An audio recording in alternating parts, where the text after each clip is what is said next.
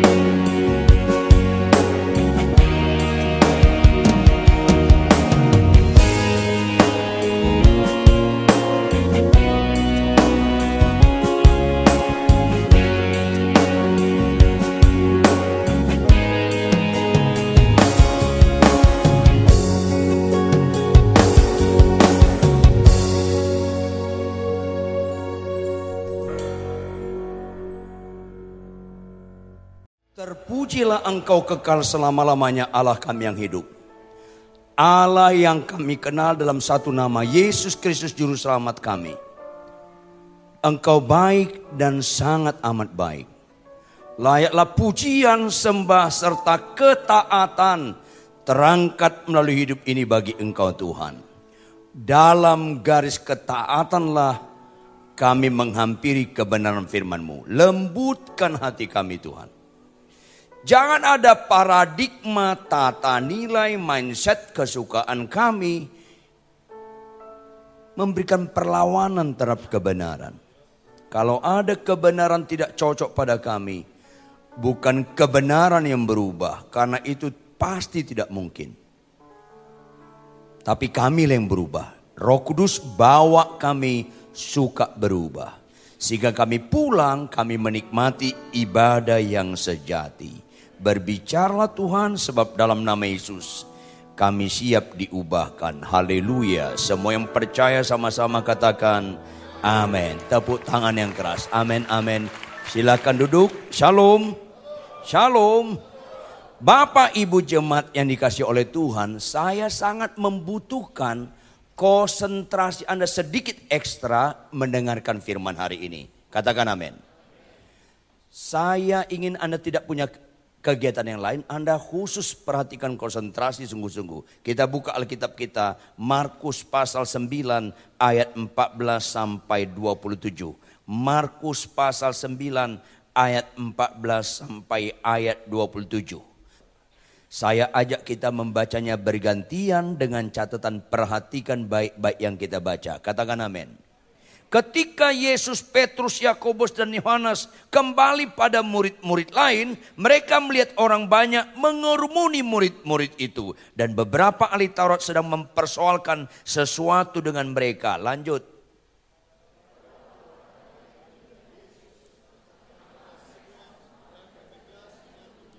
Lalu Yesus bertanya kepada mereka, "Apa yang kamu persoalkan dengan mereka?"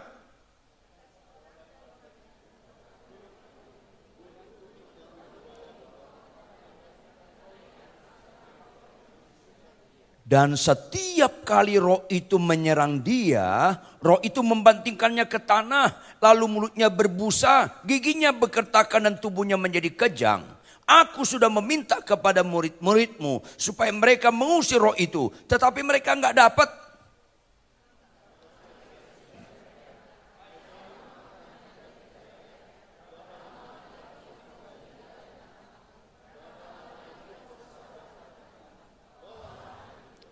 Lalu mereka membawanya kepadanya. Waktu roh itu melihat Yesus, anak itu segera digoncang-goncangnya dan anak itu terpelanting ke tanah dan terguling-guling sedang mulutnya berbusa.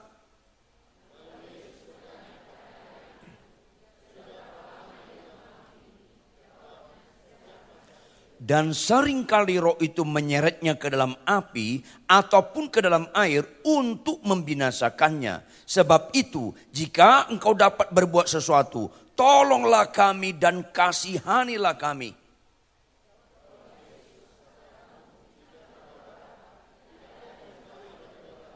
Segera ayah anak itu berteriak, aku percaya, tolonglah aku yang tidak percaya ini.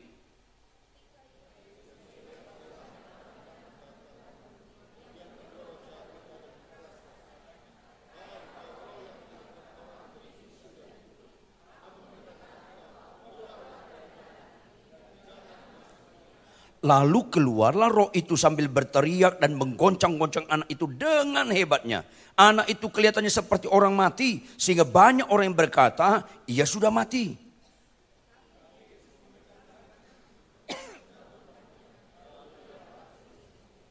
Katakan amin.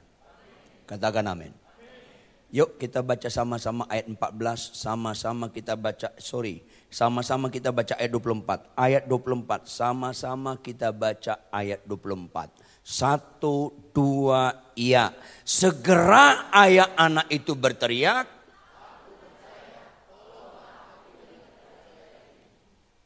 Ada yang aneh nggak dengan ayat ini? Aku percaya. Lanjut. Sebenarnya orang ini sudah percaya, belum percaya atau tidak percaya. Aku percaya, tolonglah aku yang gak percaya ini. Sebenarnya Bapak ini sudah percaya, belum percaya atau tidak percaya.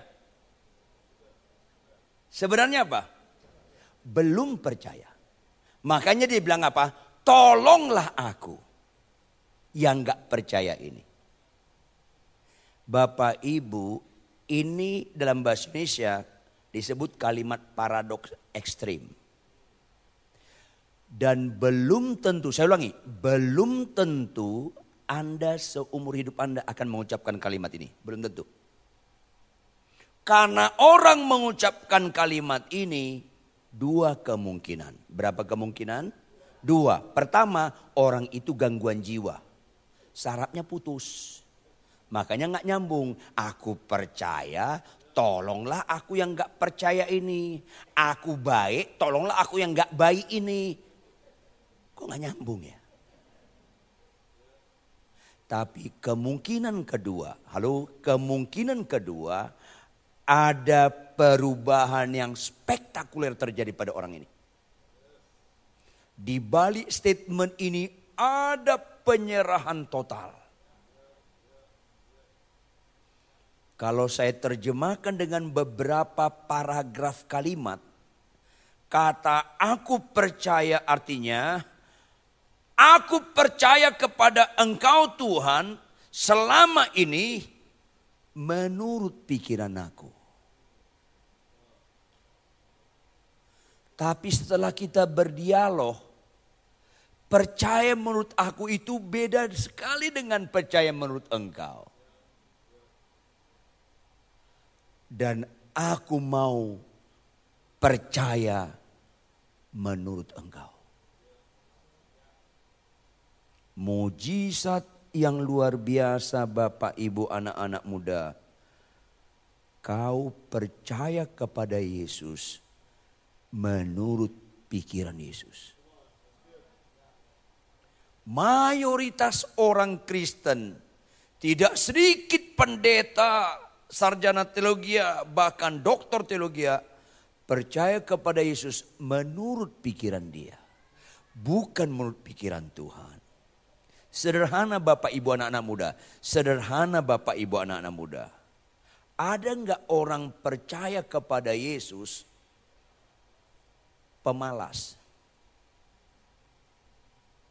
Orang ini percaya menurut pikiran dia. Bukan menurut pikiran Tuhan. Ada nggak orang percaya kepada Yesus bagus sekali saat ibadah.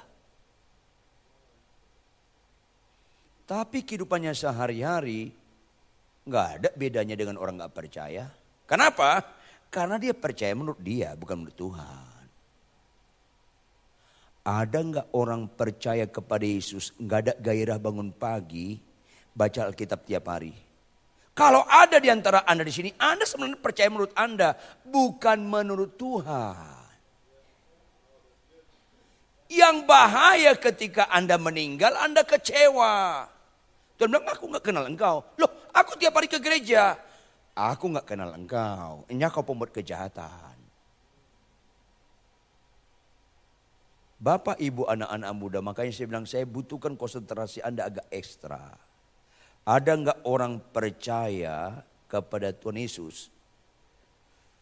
Sangat kecewa dengan perkawinannya.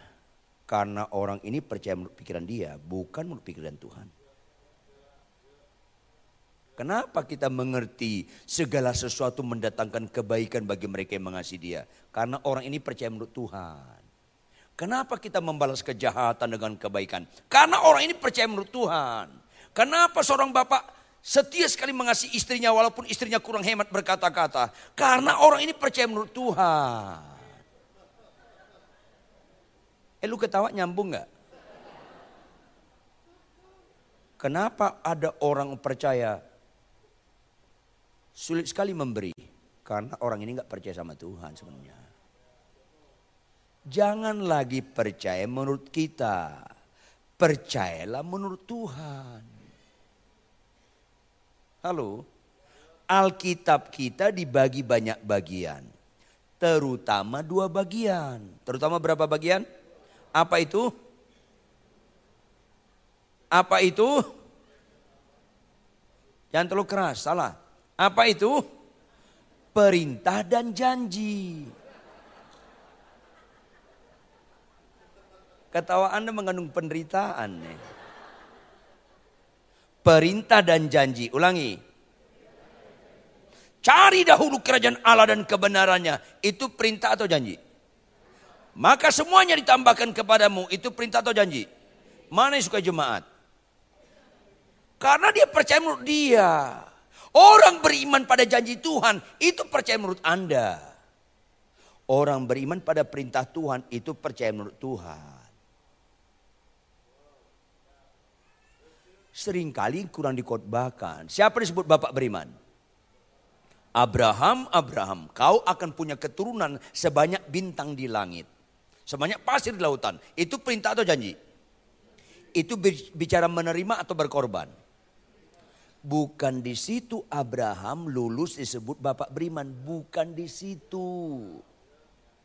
Tapi di mana? Di perintah. Abraham, Abraham, ambil anakmu yang tunggal. Spesifik, spesifik. Yakni Ishak. Kenapa perlu spesifik? Karena Abraham sempat buka cabang. Iya, saya khotbah kok diketawain. Ada anak tunggal nggak dari si cabang? Ada. Tuhan tahu itu. Makanya di, di spesifik. Ishak bukan Ismail. Ishak dipertajam yang kau kasihi. Apa kata Tuhan berikutnya? Beli dia Fortuner atau Pajero, gitu nggak? Kagak. Beli dia apartemen di Kuningan atau di Menteng. Kagak. Karena iman itu bukan bicara menerima. Iman itu bicara berkorban. Apa kata Tuhan? Sembeli dia bagiku. Itu perintah atau janji? Itu bicara menerima atau berkorban? Abraham robot atau manusia biasa? Ada konflik nggak di batin dia? Akhirnya taat nggak? Karena dia percaya menurut Tuhan. Orang beriman itu kepada ketaatan, bukan janji Tuhan. Catat baik-baik, Tuhan pernah nggak lupa janjinya? Tuhan pernah nggak ingkar janji? Tuhan pernah nggak terlambat janjinya? Anda nggak usah ingat janji Tuhan nggak ada masalah. Orang nggak pernah lupa. Jangan ingatkan dia janjinya, karena Tuhan nggak pernah lupa ingatan. Makanya berapa kali saya ngomong sama pengarang-pengarang lagu rohani. Kalau boleh nggak ada, kurangi lagu-lagu tentang janji Tuhan. Janjimu seperti fajar pagi hari. Tuhan bilang apa? Enggak usah kau ingatkan aku. Saya nggak lupa ingatan. Yang perlu kita ragukan Tuhan atau diri kita. Makanya kita harus lagu, sering banyak lagu-lagu tentang ketaatan. Karena itu perjuangan. Ku berjuang sampai akhirnya. Lanjut. Aku tetap. Apa kata malaikat? Bohong. Kan gitu. Karena kebanyakan orang gereja nyanyi terharu-terharu, tapi kelakuannya tetap mengharukan. Ya susah lah. Bagaimana kau berjuang tetap didapatkan Tuhan tetap setia? Lu bangun aja kesiangan. Lu kan penipu. Penyembahan kalau nggak didasari ketaatan itu sinetron. Penyembahan kalau nggak disertai dengan ketaatan itu manipulasi emosi. Bersyukurlah Anda sebelum meninggal dengar khotbah hari ini.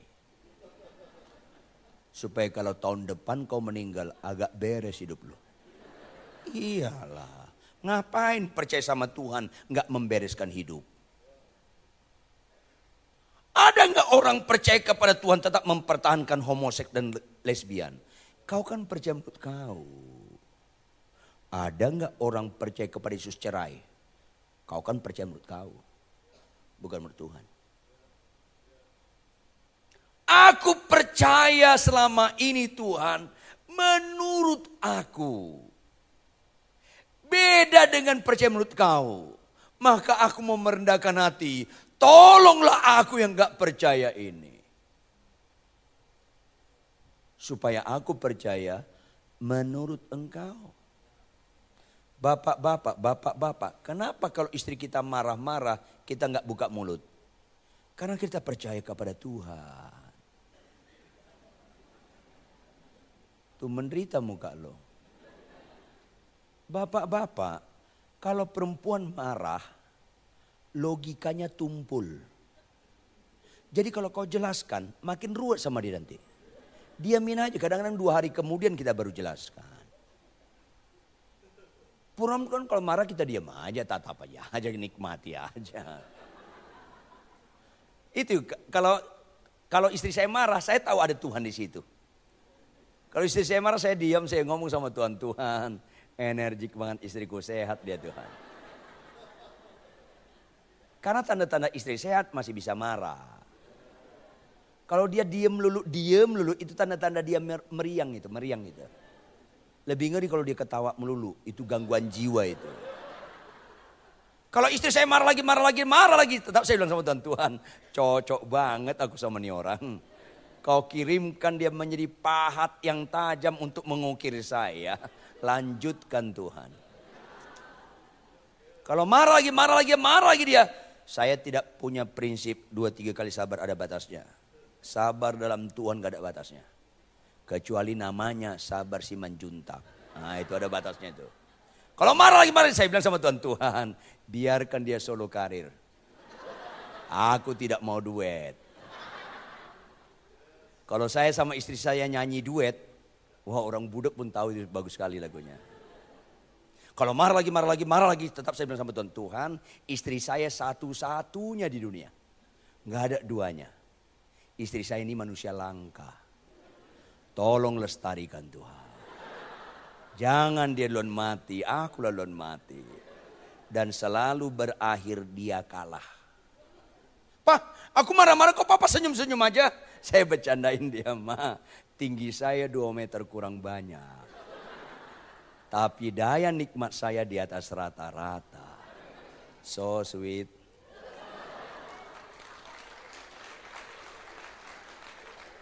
Yang tepuk tangan itu waras. Dalam hal ini saya bisa narsis. Ibu-ibu saya yakin 100% suami lu lebih ganteng dari saya. Orang buta pun tahu.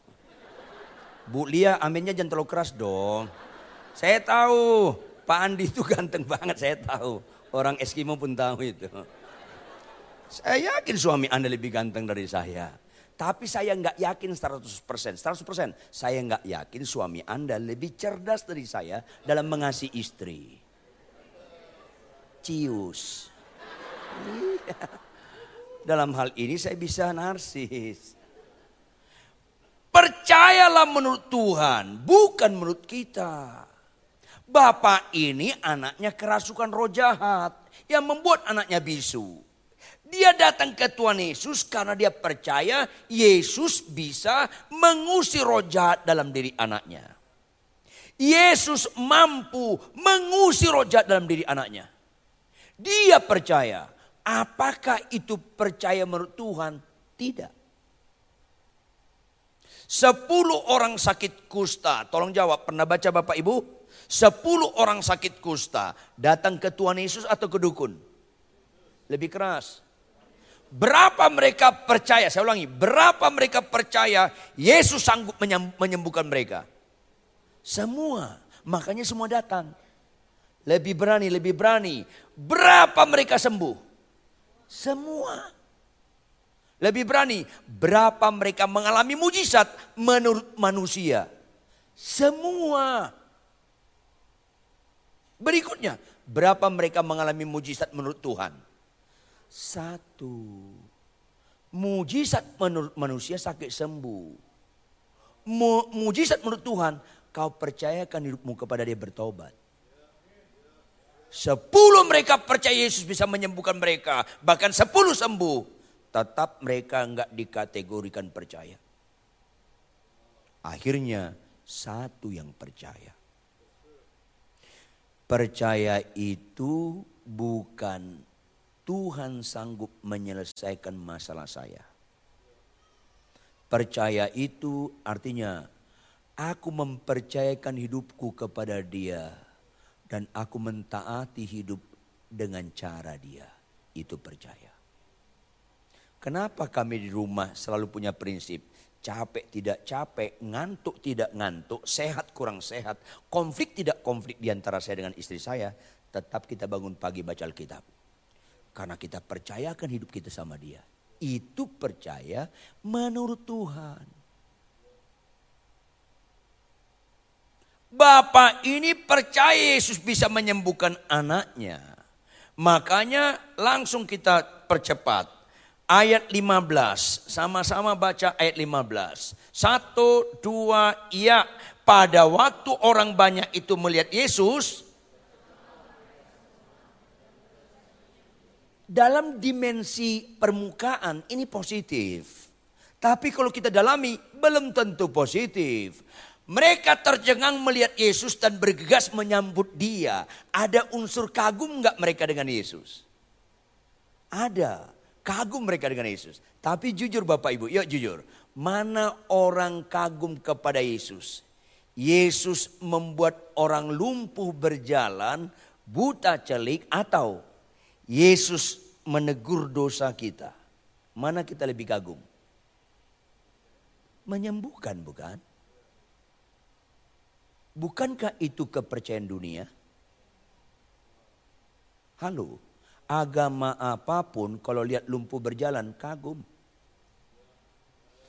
Tapi nggak banyak orang kagum Tuhan baik sekali kau Tuhan aku ibadat tadi. Kau bongkar dosaku terima banyak orang gak kagum dengan hal itu. Kalau untuk kesembuhan kau kagum, gampang kau ditipu setan. Karena iblis pun bisa menyembuhkan. Iblis pun bisa memulihkan ekonomi. Tapi iblis tidak tertarik membongkar dosamu dan memperbaiki kelakuanmu. Seharusnya Bapak Ibu jemaat lebih kagum dengan Yesus yang bisa membongkar dosa kita, menegur kemunafikan kita, dan mengubah kelakuan kita. Itu Kristen menurut pikiran Yesus. Makanya nggak heran Tuhan bilang banyak yang terpanggil, sedikit yang terpilih. Sepuluh orang sakit kusta sembuh semuanya. Sembilan masuk neraka. Kalau nggak percaya Anda, matilah nanti malam. Lihatlah, sembilan masuk neraka. Puji Tuhan kalau bisa bangkit lagi loh. Makanya bersyukurlah sebelum mati dengar khotbah hari ini. Supaya kalau tahun depan kita mati, udah mulai beres hidup kita. Katakan amin. Jangan lagi percaya menurut kita. Mana orang lebih kagum? Yesus menaikkan gajimu tahun ini atau kita kagum dengan Yesus berkata, berikan perpuluhan. Mana orang lebih kagum? menaikkan gaji bukan? Semua kepercayaan-kepercayaan dalam dunia ini kagum banget yang hal-hal seperti itu. Tapi kita nggak kagum dengan nilai-nilai pengorbanan. Karena kita jauh sekali dari kepercayaan menurut Tuhan Yesus. Saya sangat kagum Tuhan berkata, lebih suka cita memberi daripada menerima. Karena itu bicara makna. Lampu kita di atas hidup atau enggak? Jawab dong. Dari mana kita tahu hidup? Karena dia memberi cahaya.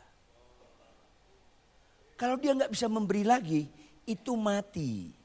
Orang pelit sedang menghina diri. Dan pura-pura nggak dengar. Yang pelit lihat saya. Nah gitu dong. Anda hina banget diri Anda dalam buat. mengasihi kembar siamnya berkorban. Kristen itu kenapa suka berkorban, suka memberkati orang lain? Karena orang ini percaya menurut Tuhan. Mayoritas orang bagaimana melayani Tuhan, melayani Tuhan, ikut Tuhan bagaimana aku jadi orang kaya dan dikagumi orang. Itu dikagumi orang, tapi tidak dikagumi Tuhan. Orang yang dikagumi dunia itu kejahatan di mata Tuhan. Yang dikagumi Tuhan, kita diberkati menjadi berkat. Kenapa jemaat gak suka cita ketika di gereja ada fasilitas perpuluhan? Karena lu gak kenal Tuhan. Seharusnya suka cita. Ada yang membuat kita bermakna. Ada menandakan kita hidup. Ada kita memberi. Itu kan khotbah gini jarang, amin, jarang melotot semua, melotot semua. Sambil mikir, kenapa pendeta gini diundang ya? Lain kali jangan undang saya. Undang pengkhotbah yang enak-enak khotbahnya. Supaya enak lu masuk nerakanya, nggak apa-apa juga. Nggak apa-apa juga, itu kan pilihan. Khotbah itu menyenangkan Tuhan. Saya punya pembantu. Kami bilang sama pembantu kami, Mbak, masak di rumah ini tidak boleh pakai micin. Apa pun alasanmu, garam sedikit. Itu perintah atau janji? Itu kesukaan kami atau kesukaan pembantu? Kesukaan kami. Berikutnya, kalau kau lakukan sepanjang tahun ini, tahun depan gajimu naik dua kali lipat. Itu perintah atau janji? Itu kesukaan kami atau kesukaan pembantu? Perintah Tuhan kesukaan Tuhan. Janji Tuhan kesukaan manusia. Kalau kau masih fokusmu janji Tuhan, kau percaya menurut kau. Tapi kalau mulai fokus kau kepada perintah Tuhan, kau percaya menurut Tuhan. Itu beda sekali. Tapi kita nggak sesuai dengan Alkitab. Alkitab berkata apa? Tuhan megang janjinya, kita pegang perintahnya. Tapi kita karang lagu apa? Hanya engkau juru selamatku lanjut. Tuhan kau setia padaku lanjut. Yang ku pegang. Kenapa nggak disambar petir loh? Pakai hanya lagi. Hanya janjimu. Jadi perintahku enggak. Kenapa? Supaya kau taat sama aku Tuhan. Bukan aku yang taat sama kau. Kau babuku. Ini lagu-lagu kekejian dinyanyikan dengan terharu-terharu. Tuhan mendengarnya mengharukan. Karena nggak mengenal Tuhan. Lagu kok pegang janji. Pegang perintahnya. Orang taat tidak mengejar janji Tuhan. Orang taat dikejar janji Tuhan. Karena orang nggak mengenal Tuhan akhirnya mengajarkan hal-hal yang salah. Ujung-ujungnya sentrisnya kita bukan Tuhan. Mana beda pengkhotbah dengan motivator? Pengkhotbah lebih mayoritas dominan mengkhotbahi perintah Tuhan. Motivator mayoritas dominan dikuasai janji-janji Tuhan. Itu motivator. Itu sentrisnya manusia. Kalau pengkhotbah sentrisnya Tuhan. Ku berjuang sampai akhirnya lanjut.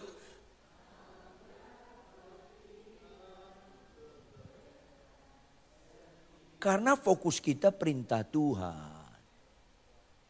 Jadi orang yang megang perintah Tuhan pasti mencapai garis akhir.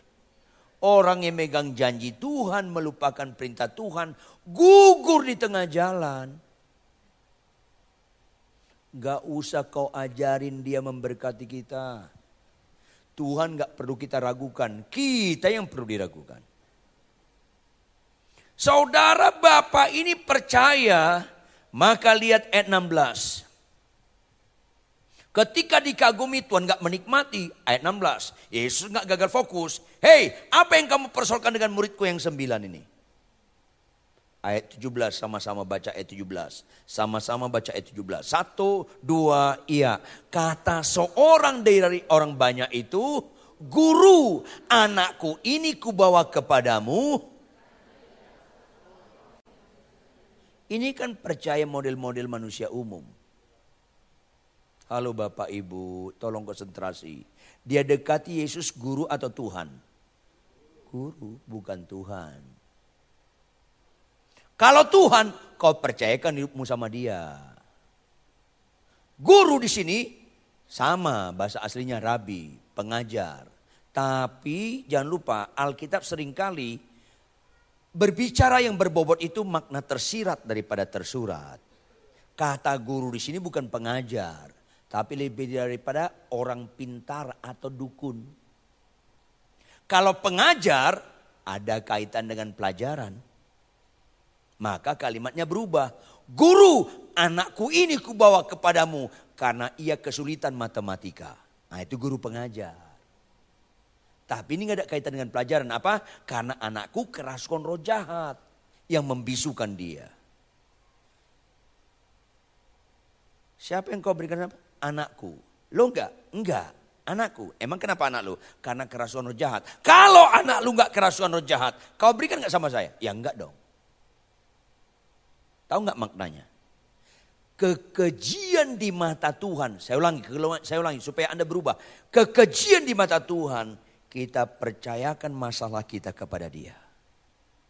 Tapi kita nggak percayakan hidup kita sama dia. Catat baik-baik. Tuhan nggak tertarik dengan dosa kita. Saya ulangi, Tuhan tidak tertarik dengan dosa kita. Tuhan tidak tertarik dengan penyakit kita. Tuhan gak tertarik dengan masalah kita. Tuhan tertarik dengan jiwa kita. Maafkan saya, kalau ada duit 100 ribu di pinggir jalan. Anda berjarak lebih kurang 15 meter dengan 100 ribu itu. Eh, 200 ribu. Ketika Anda mendekati rupanya ada bebek. Maaf agak horor. Bebeknya terus berdiri di atas duit 100 ribu. Prat. Telee kena duitnya. Jujur, ketika Anda dekat duit 100 ribunya kena kotoran bebek. Anda tertarik dengan duit 100 ribunya atau kotorannya? 100 ribunya bukan kotorannya. Tuhan gak tertarik dengan dosa lo, dia tertarik dengan Anda.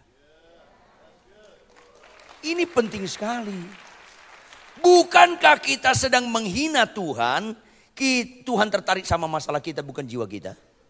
Bukankah kita gangguan jiwa, kita tertarik dengan kotoran bebeknya? Sehingga kita angkat diam-diam eh, pelan-pelan supaya jangan tumpah. Sampai di meja kita tuangkan ke piring. Terus kita buang lagi duit seribu ribunya. Itu diagonal. Orang gila. Eh nyambung gak sih? Ya nyambung lah. Orang anda yang saya maksud. Jahat sekali kau percayakan penyakitmu sama dia. Hidupmu gak sama dia. Emang Tuhan tong sampah apa? Orang percaya kepada Yesus menyelesaikan masalahnya tapi nggak mempercayakan hidupnya supaya hidupnya diperbaiki. Orang itu jahat sekali mata Tuhan.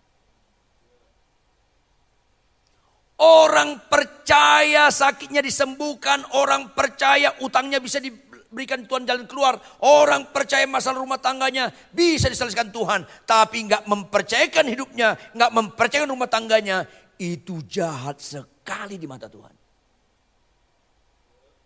Makanya Tuhan marah sama orang ini. Langsung ayat 19. Maka kata Yesus kepada mereka, apa katanya? Hai kamu angkatan yang tidak percaya. Loh saya percaya, aku datang kepada engkau, aku percaya bahwa roh jahat bisa kau kusir dalam diri anakku.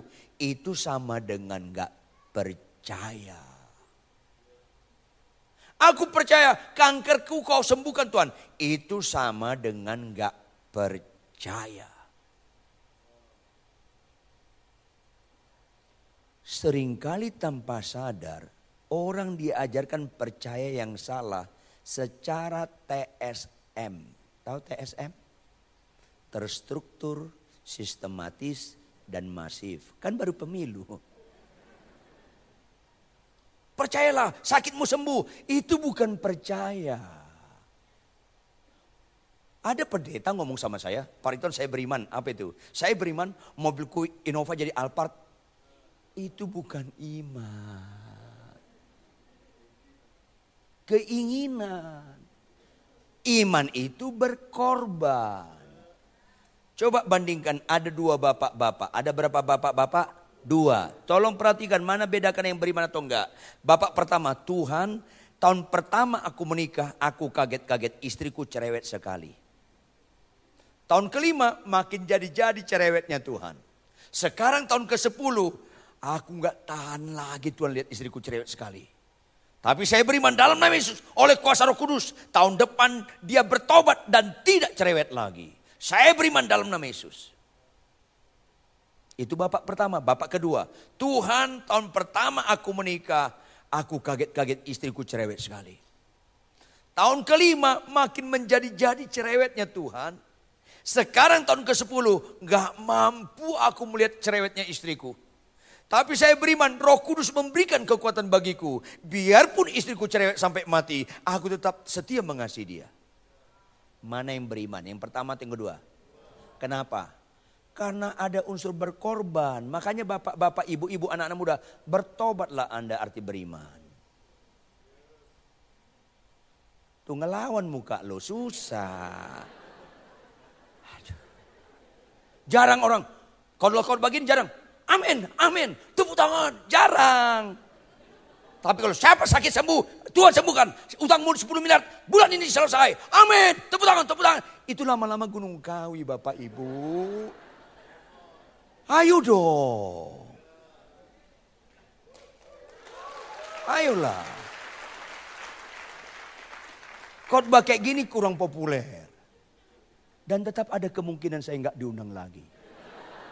Nggak ada masalah. Saya paling takut Tuhan gak mengutus saya lagi. Itu yang paling saya takut.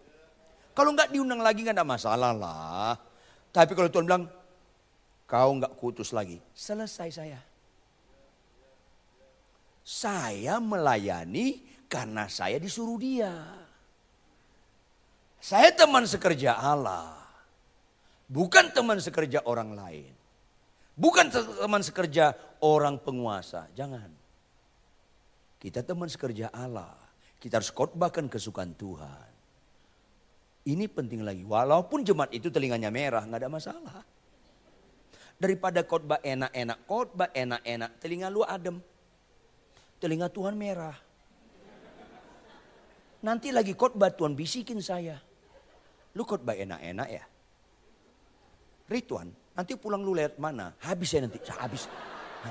Habis saya nanti. Dia bisa mencabut nyawa saya. Anda nggak bisa jawab saya.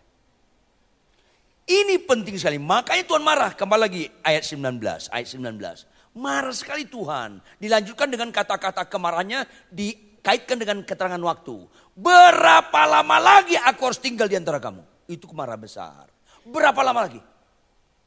Berikutnya, berapa lama lagi aku sabar terhadap kamu? Itu marah besar Bapak Ibu. Kepada siapa? Bukan kepada orang berzina saja. Bukan kepada orang mencuri saja. Bukan orang membunuh, mengkhianati. Bukan. Kepada orang yang percaya menurut diri dia. Kepada orang percaya Tuhan objek bukan subjek. Marah sekali Tuhan. Makanya kalimat terakhir sama-sama baca. Kalimat terakhir sama-sama baca. Satu, dua, ya Itu saya nggak demennya loh. Itu tanda, tanda baca. Apa? Tanda baca apa? Seru. Harus membentak. Bawalah anak itu kemari. Begitu dong. Saya tadi udah menghayati kalimat dulu. Berapa? Udah enak saya itu. Anda anti klimaks. Bawalah anak itu kemari. Masa bodoh. Kan gitu-gitu jawabannya. Kurang kurang sehati kita. Kurang menghayati. Nggak lulus audisi loh. Supaya lulus audisi kita ulangi sama-sama. Satu, dua, ya. Bawalah. Iya. Supaya kita, bawalah itu kembali. Nah, Tuhan Yesus ngomong gitu dengan pikiran dia. Tapi pikiran orang beda. Ayat 20. Apa respon mereka? Bawalah itu kemari. Respon mereka apa? Lalu mereka segera dalam bahasa Yunani-nya segera membawanya kepadanya. Dengan apa? Supaya diusir rojarnya. Bukan. Arti bawa anak itu kemari bukan anak ini fokus. Kita sering kali menyelesaikan masalah di permukaan, bukan dari akarnya. Akhirnya Tuhan itu murahan. Murahan sekali Tuhan. Ada konglomerat bilang sama saya, Salam Pak Rituan habis ibadah minggu begini. Salam salam, Pak Rituan tolong doakan anak perempuan kami ini. Kenapa kenapa? Besok ujian SMA, Eptanas, lulusan lulusan, eh ujian akhir. Iya Pak Riton. Apa yang kita doakan? Ya supaya dia bisa mengerjakan semua soal dan nilainya bagus. Oh, saya tanya mereka. Eh, kamu rajin nggak belajar? Nah orang tuanya bilang apa? Nah itu Pak Rituan, anak saya malas sekali belajar. Ngapain kita doakan? Yang begini-begini rusak nih. Pengenalan akan Tuhan yang mengerikan ini. Emang Tuhan tukang sihir? Anak lu malas belajar nanti tanggung jawab Tuhan menyelesaikan masalahnya. Jahat sekali Anda. Oke, saya akan doakan supaya nggak lulus. Kaget mereka. Loh kok gitu? Memang gitu dong. Hebat sekali ya. Anak lu terus main game, main game nggak mau belajar. Nanti pas ujian Tuhan berikan jawaban. Ayo dong Bapak Ibu. Pak Pendeta tolong doakan anakku yang laki ini. Kenapa? Umur 38 tahun belum menikah. Wow. Apa yang kita doakan? Kami kuliahkan ke London, gak beres kuliahnya. Kami beli apartemen, mobil, supir, ngeborosin harta orang tua saja. Terus ngelawan orang tua, malas ke gereja. Oke oke, apa yang kita doakan? Doakan Pak Rituan supaya dia dapat istri yang baik. Jahat banget loh. Loh kenapa jahat? Ya menderitalah anak orang menikah sama anak lu Bonelli begini. Gagal fokus orang ini. Makanya saya bilang sama bapak-bapak, ibu-ibu, Anda jahat kalau berfokus mencari menantu yang baik. Itu jahat. Yang benar apa? Bereskan anak lu sebaik-baiknya supaya etikanya bagus, sopan, takut akan Tuhan, supaya siapa pun anak orang menikah dengan anak kita aman anak orang. Anak-anak muda lihat saya. Jangan cari orang untuk jadi pasanganmu yang orang yang bisa membahagiakan kamu. Kau idiot itu. Kekanak-kanakan. Kalau kau masih melawan orang tua, saya peringatkan, jangan menikah. Orang tuamu saja yang sudah berkorban melahirkan kamu, kemudian menyekolahkan kamu, masih kau lawan. Terus kau menikah dengan orang yang nggak pernah berjasa.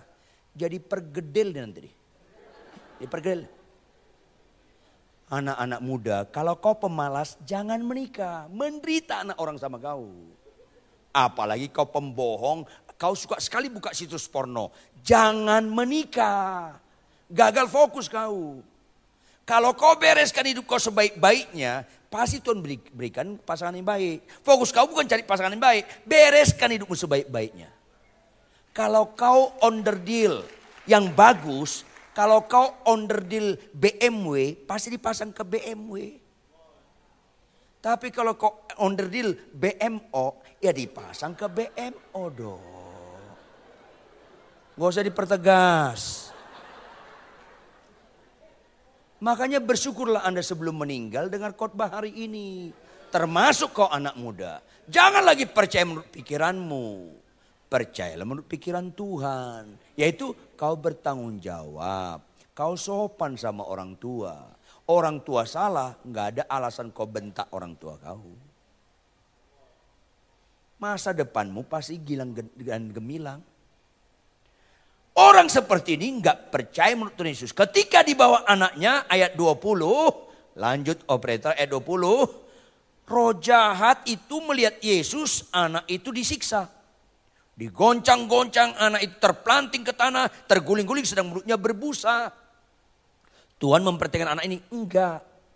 Tuhan memperhatikan bapaknya. Tuhan tahu fokus.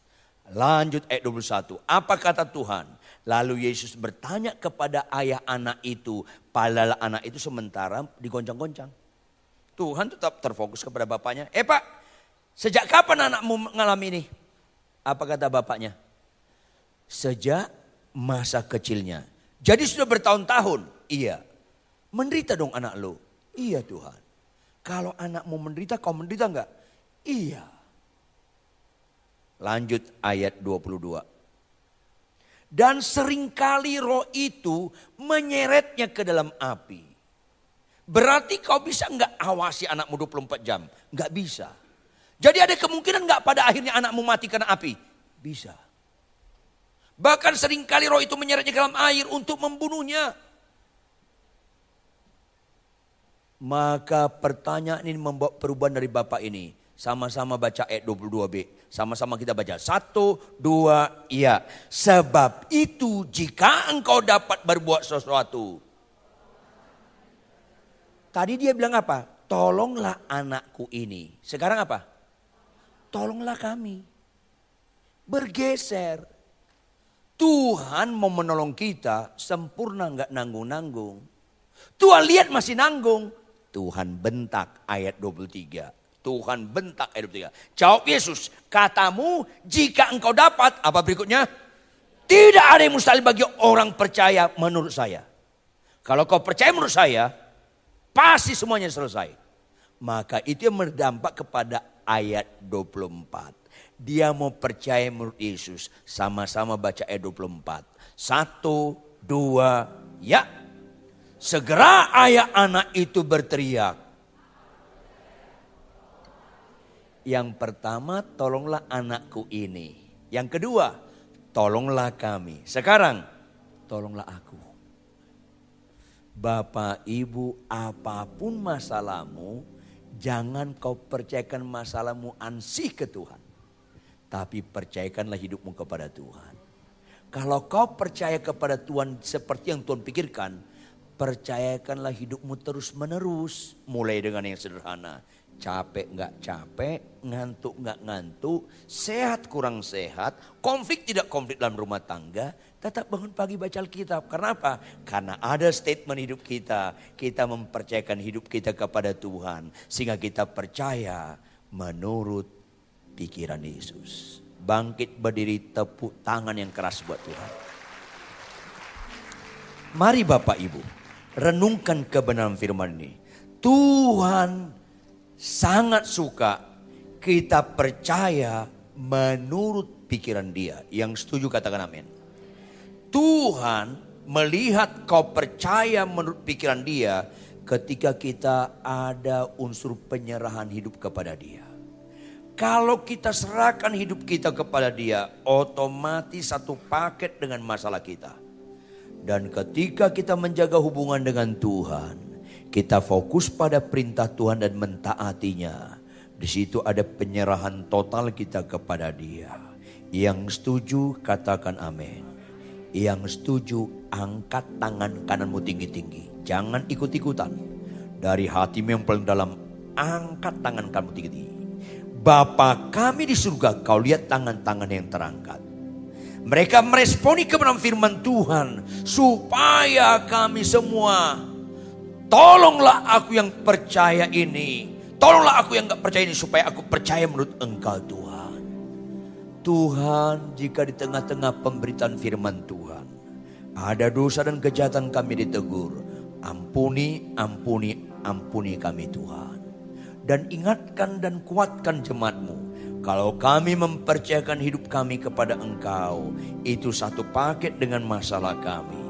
Maka pertolongan Tuhan yang ajaib akan memberkati seluruh jemaatmu.